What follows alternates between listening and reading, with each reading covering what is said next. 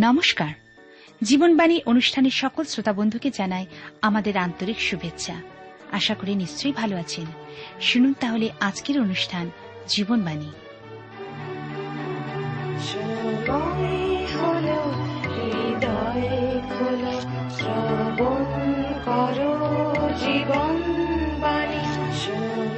আমাদের জীবনে মনোনয়ন করতে হবে আমরা ঈশ্বরের দিকে দৃষ্টিপাত করব না জগতের দিকে? আমাদের সমস্ত অন্তঃকরণ মন প্রাণ দিয়ে ঈশ্বর প্রভুকে ও প্রতিবাসীকে ভালোবাসব না নিজের ইচ্ছা অনুসারে চলব? ঈশ্বরের উপর নির্ভর, জীবনের পথ জ্ঞাত করবে। কিন্তু নিজের ইচ্ছা শক্তি ও জগতের উপর নির্ভর হচ্ছে ক্ষণস্থায়ী এবং আনন্দজনক পথের নির্দেশ দেবে। আর এ বিষয়ে জানতে হলে আপনাকে অবশ্যই শুনতে হবে আজকের জীবনবাণীর আলোচনা।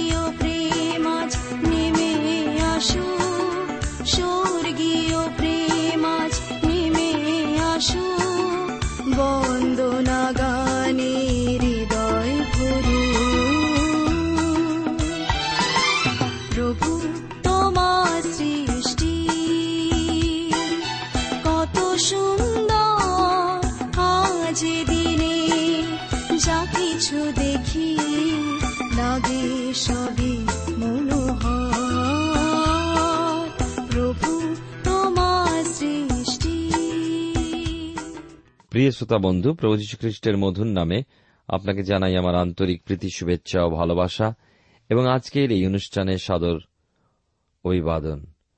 আমরা রোমিও পত্রটির প্রথম ভাগ অধ্যয়নের পর এখন আমরা এই পত্রের দ্বিতীয় এবং মুখ্য ভাগে এসে পৌঁছেছি।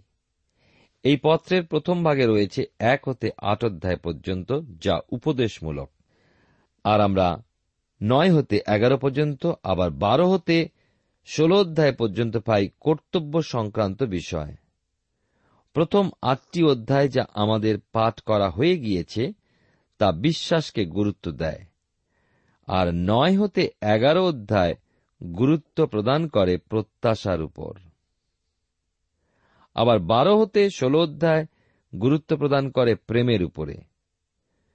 রোমিও পত্রটি আরও বিশ্লেষিত হয়ে থাকে তিনটি দৃষ্টিভঙ্গিতে।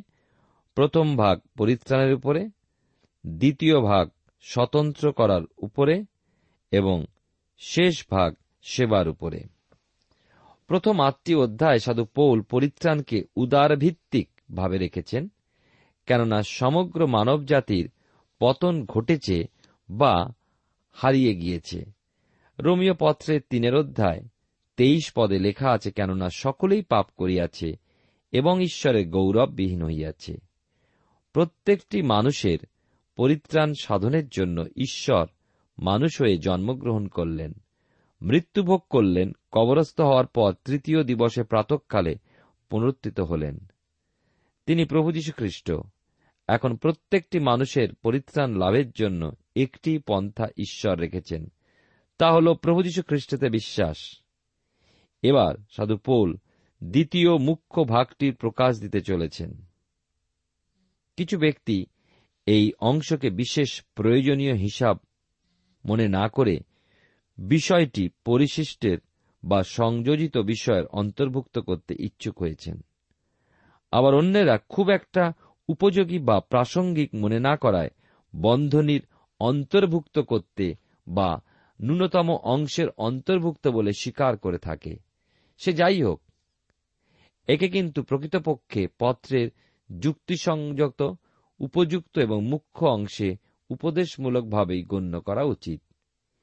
এই নয়ের অধ্যায় আমরা বিষয়বস্তু হিসেবে পাই অতীতে ইসরায়েল জাতির সঙ্গে ঈশ্বরের ব্যবহার। আসুন নয়ের অধ্যায় কয়েকটি পদ পাঠ করে আমরা শুরু করি। প্রথম তিনটি পদ তিনশো সতেরো পৃষ্ঠায়। লেখা আছে, জিহুদিরা যীশুখ্রিস্টকে অগ্রাহ্য করিয়াছে, ইসরায়েলের পতনেই ঈশ্বরের দোষ নাই। আমি খ্রিস্টে সত্য কইতেছি মিথ্যা কইতেছি না।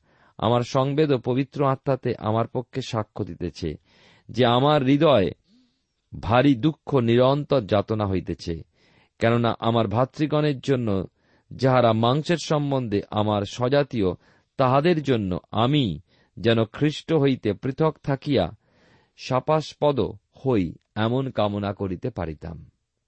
ঈশ্বর তার আপন পঠিত বাক্যের দ্বারা আমাদেরকে আশীর্বাদ করুন। আসুন আমরা প্রার্থনায় অবনত হই।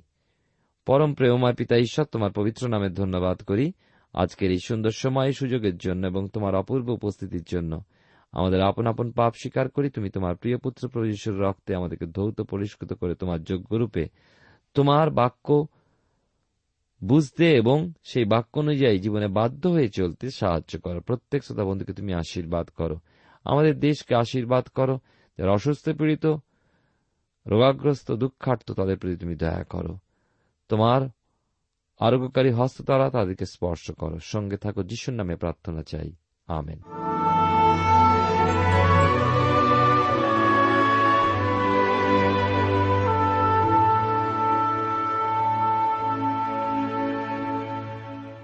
প্রিয় শ্রোতা বন্ধু, আপনি জীবনবাণীর অনুষ্ঠান শুনছেন।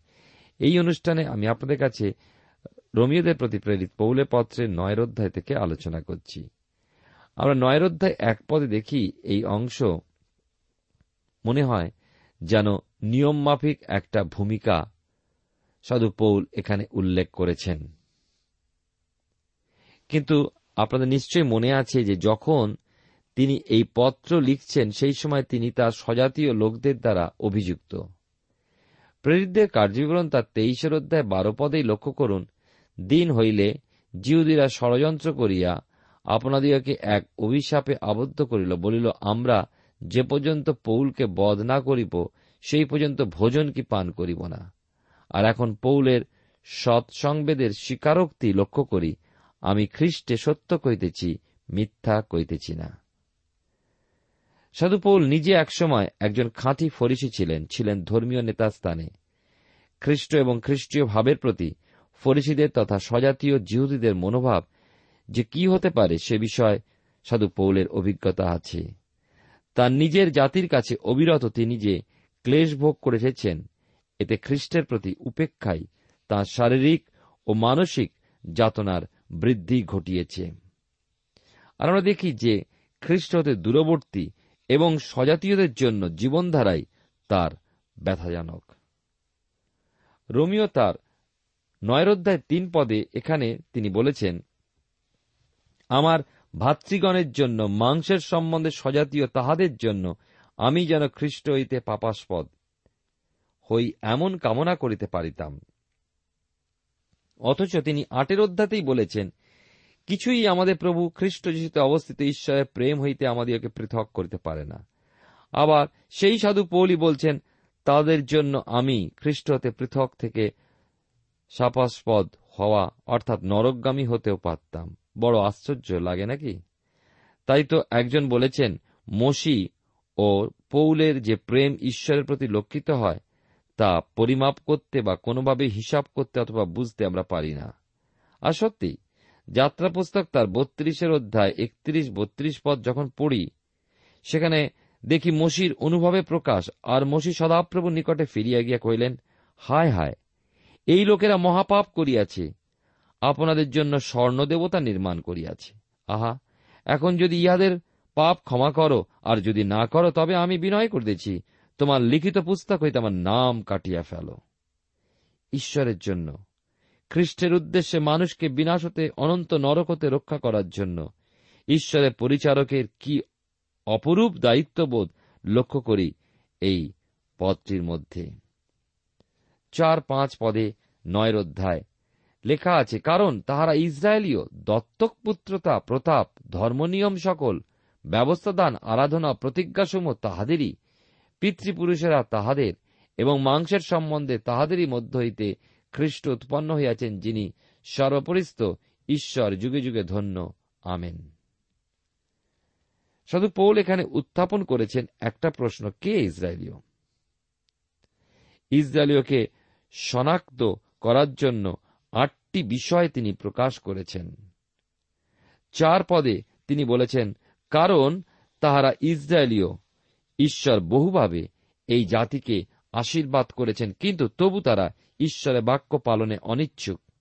এই ব্যথায় পৌল শরীর, মন ক্ষতবিক্ষত করেছে। এই যে যন্ত্রণা তা তার মুখের কথাই নয়, এ তার হৃদয়ের ভাষা। ইসরায়েল জাতির জন্য ঈশ্বর দত্ত সেই বৈশিষ্ট্যগুলো কি? আসুন সেই আটটা বিষয় আমরা ধ্যান সহ অধ্যয়ন করি। মনে রাখবেন, কোন বিষয় যদি আপনি নোট করছেন, লিখে নিচ্ছেন, আপনি তাড়াতাড়ি লিখতে পারেননি দুঃখ পাবেন না। আপনি আমাকে লিখে জানান। নিশ্চয়ই সেই সকল বিষয় আপনাকে আমরা লিখে পাঠাব।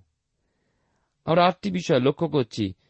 বিশেষত্ব, ইসরায়েল জাতির জন্য। এক হল দত্তক পুত্রতা। দুই হল প্রতাপ। তিন হল ধর্মনিয়ম সকল।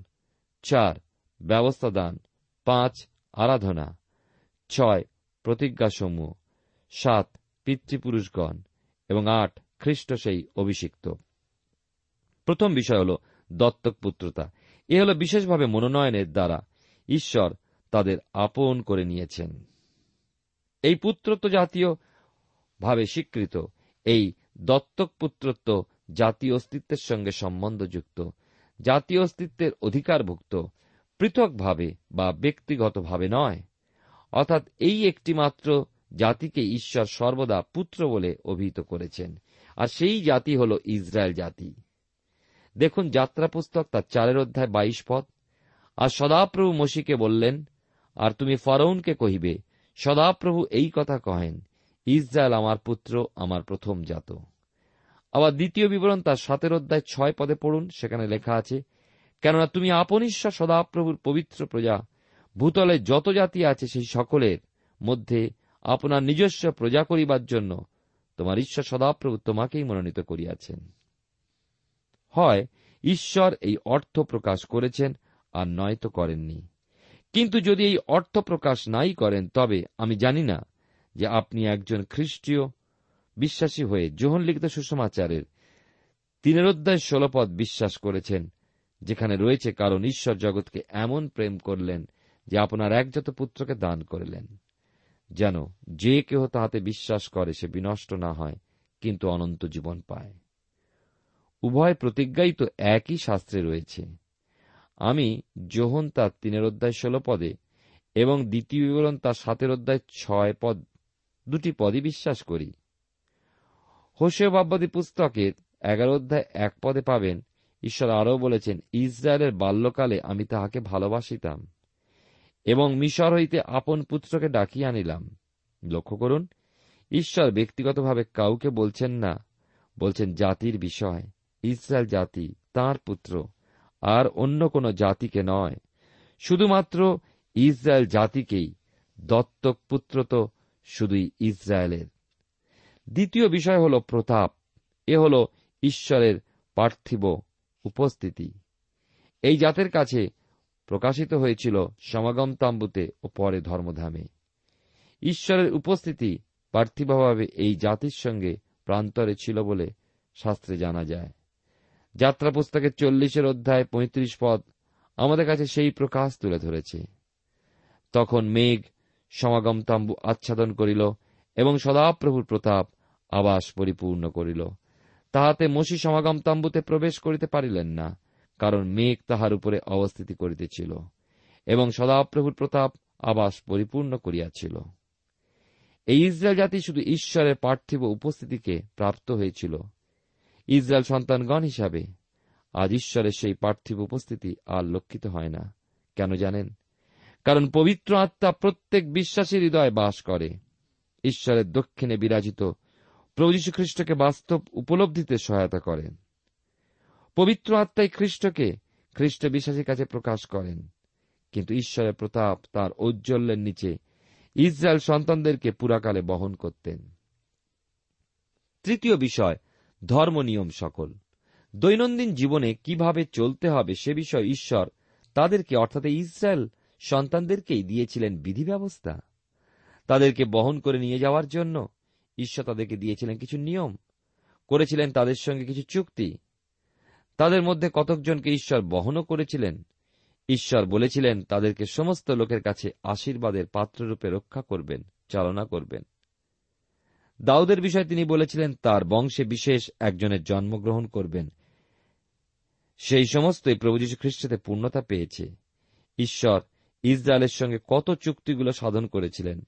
অব্রাহামের সঙ্গে, দাউদের সঙ্গে, এই জাতির সঙ্গে, যা তিনি আর অন্য কোন জাতির লোকদের সঙ্গে নয়, শুধুমাত্র ইসরায়েল সন্তানদের সঙ্গেই করেছেন সেই চুক্তি।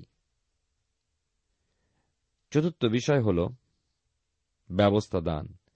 ইসরায়েল সন্তানদেরকে ঈশ্বরের মনোনীত জাতিকে ঈশ্বর দিয়েছিলেন মসির ব্যবস্থা। সেই প্রসঙ্গে যাত্রা পুস্তক তার উনিশের অধ্যায় পাঁচ পদে লেখা আছে, এখন যদি তোমরা আমার রবে অবধান করো, আমার নিয়ম পালন করো, তবে তোমার সকল জাতি অপেক্ষা আমার নিজস্ব অধিকার হইবে। আবার ঈশ্বর ওই পুস্তকেই একত্রিশের অধ্যায় তেরো পদে কি বলেছেন দেখি? তোমরা অবশ্যই আমার বিশ্রাম দিন পালন করিবে, কেননা তোমাদের পুরুষানুক্রমে আমার ও তোমাদের মধ্যে ইহা এক চিহ্ন রহিল, যেন তোমরা জানিতে পারো যে আমি তোমাদের পবিত্রকারী সদাপ্রভু। এই চুক্তি তো ইসরায়েল জাতির জন্যই, অর্থাৎ এই বিধি ব্যবস্থা দানের মাধ্যমে ইসরায়েল জাতির কি করণীয় তা জানিয়ে দিয়েছিলেন ঈশ্বর। সেই স্থলে আমাদের ক্ষেত্রে দেখা যায়, আমরা প্রভু যীশু খ্রিস্টেতে নূতন সম্বন্ধ দ্বারা আবদ্ধ, আমাদের বিশ্রাম খ্রিস্টেতে খ্রিস্টের সঙ্গে। পঞ্চম বিষয় হল আরাধনা। বিষয়টা সমাগম তাম্বু ও ধর্মধামের মধ্যে উপাসনার সঙ্গে সম্পর্কযুক্ত।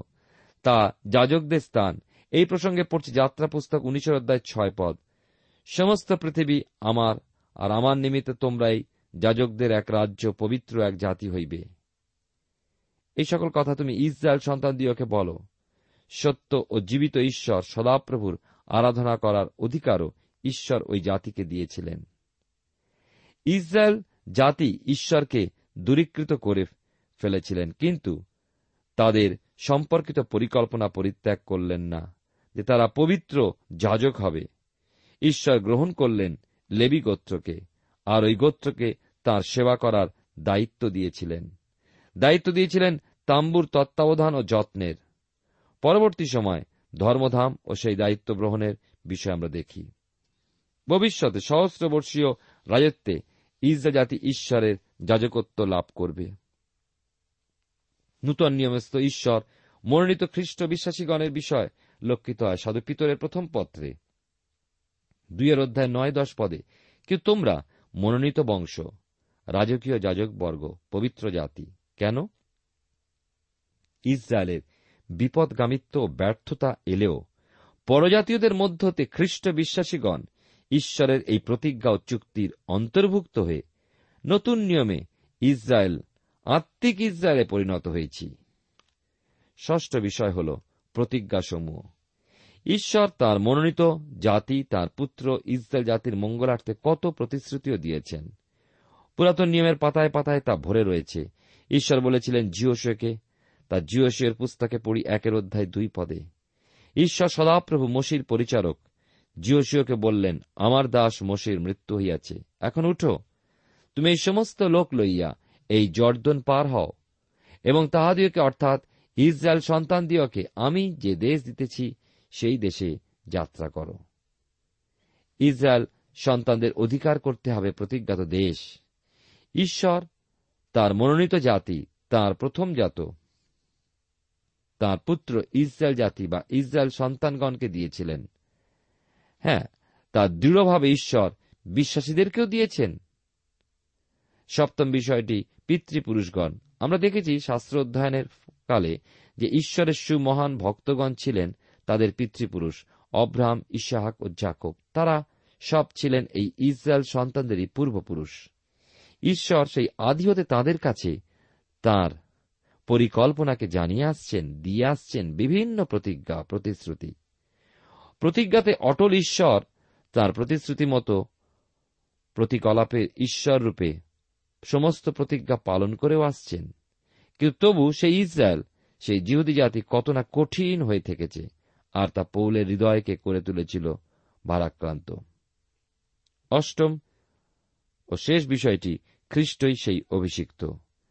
যার কথা সাধু পৌল বলেছেন, মাংসের সম্বন্ধে তাহাদেরই মধ্য হইতে উৎপন্ন হইয়াছেন, তিনি সর্বপরিস্থ ঈশ্বর, যুগে যুগে ধন্য, আমেন। আমরা দেখি যে সাধুপোল জানিয়েছেন যে মানব রূপে এই জাতির মধ্যেই খ্রিস্ট প্রভু যীশু হয়ে জন্মগ্রহণ করেছেন, তাদেরই একজন হয়ে। ছিলেন তাদের মতোই একজন জিহুদি, যিনি বর্তমানে সমস্ত কিছুর উপরে কর্তৃত্বাধিকারী, তিনি ঈশ্বর। তাই যুগে যুগে তাহারই মহিমা হোক, অসীম অনন্ত ঈশ্বর রক্ত মাংসের শরীরে এই জগতে অবতীর্ণ হলেন। জন্মগ্রহণ করলেন এই জিহুদি জাতির মধ্যেই। ইসরায়েল সন্তানগণের মধ্যে জিহুদা বংশে একজন জিহুদি হয়ে এই জগতে এলেন। যৌন লিখিত সুষমাচারের চারের অধ্যায় নয় পদে দেখুন। লেখা আছে এখানে, তাহাতে সমরীয় স্ত্রীলোকটি বলিল, আপনি জিহুদি হইয়া কেমন করিয়া আমার কাছে পান করিবার জল চাইতেছেন? আমি তো সমরীয় স্ত্রীলোক। তাহলে স্ত্রীলোকটি প্রভু যীশুকে অভিহিত করেছিল একজন জিহুদি বলে। আর প্রেরিত পৌল কি বলেছেন? সযত্নে তিনি বলেছেন, আমরা আর তাকে মাংসের অনুসারে জানব না। পড়ছি দ্বিতীয় করিন্থীয় তার পাঁচের অধ্যায় ষোল পদ।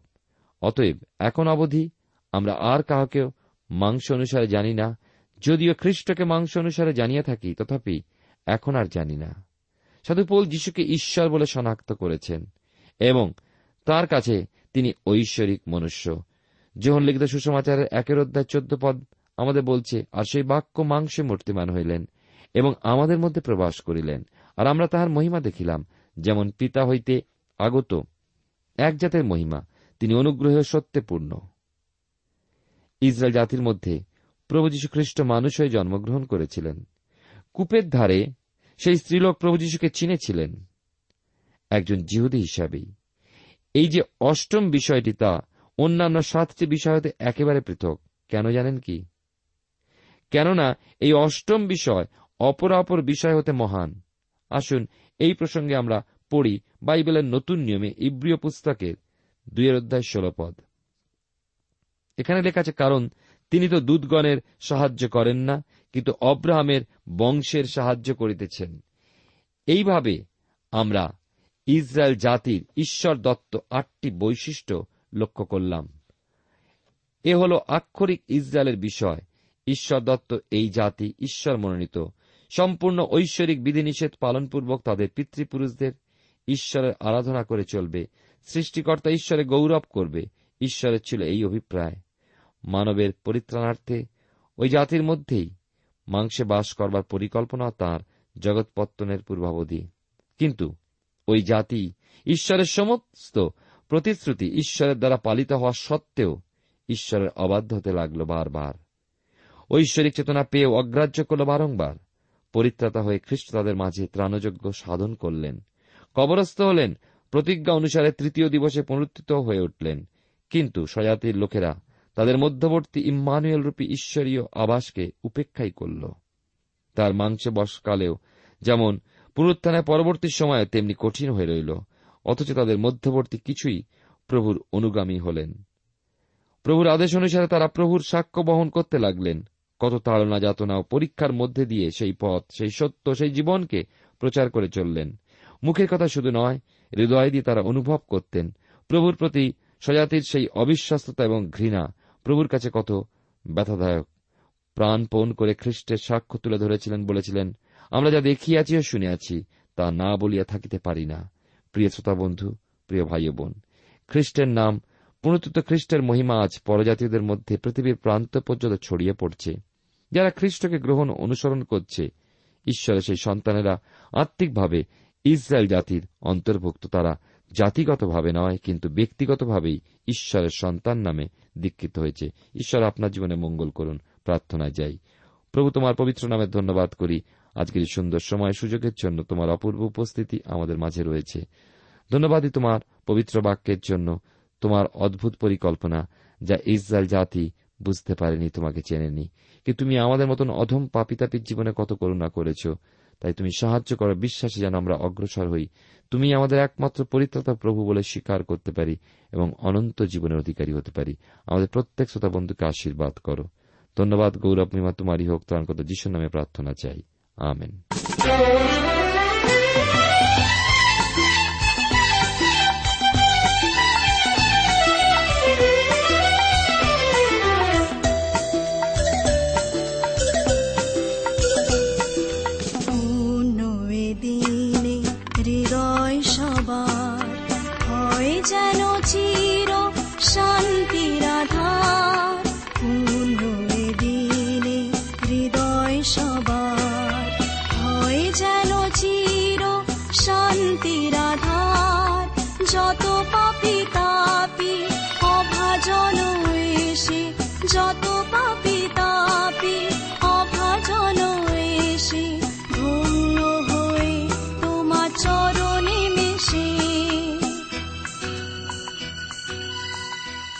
শ্রোতা বন্ধু, এতক্ষণ শুনলেন বাইবেল থেকে জীবনবাণীর আজকের আলোচনা।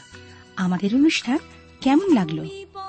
যদি এই বিষয়ে আপনি আরও কিছু জানতে চান এবং আপনার যদি বাইবেল না থাকে, তাহলে বাইবেল ছাড়া এই অনুষ্ঠান আপনি কেমনভাবে বুঝতে পারছেন, আমাদের ঠিকানায় শীঘ্রই লিখে জানান।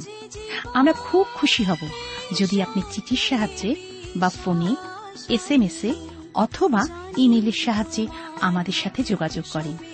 আমাদের ঠিকানা হল Jibonbani, T WR India, post box number এক ছয় নয় দুই পাঁচ, কলকাতা, সাত লক্ষ চৌত্রিশ। আবার বলছি, Jibonbani, T WR India, post box number এক ছয় নয় দুই পাঁচ, কলকাতা, সাত শূন্য শূন্য শূন্য তিন চার।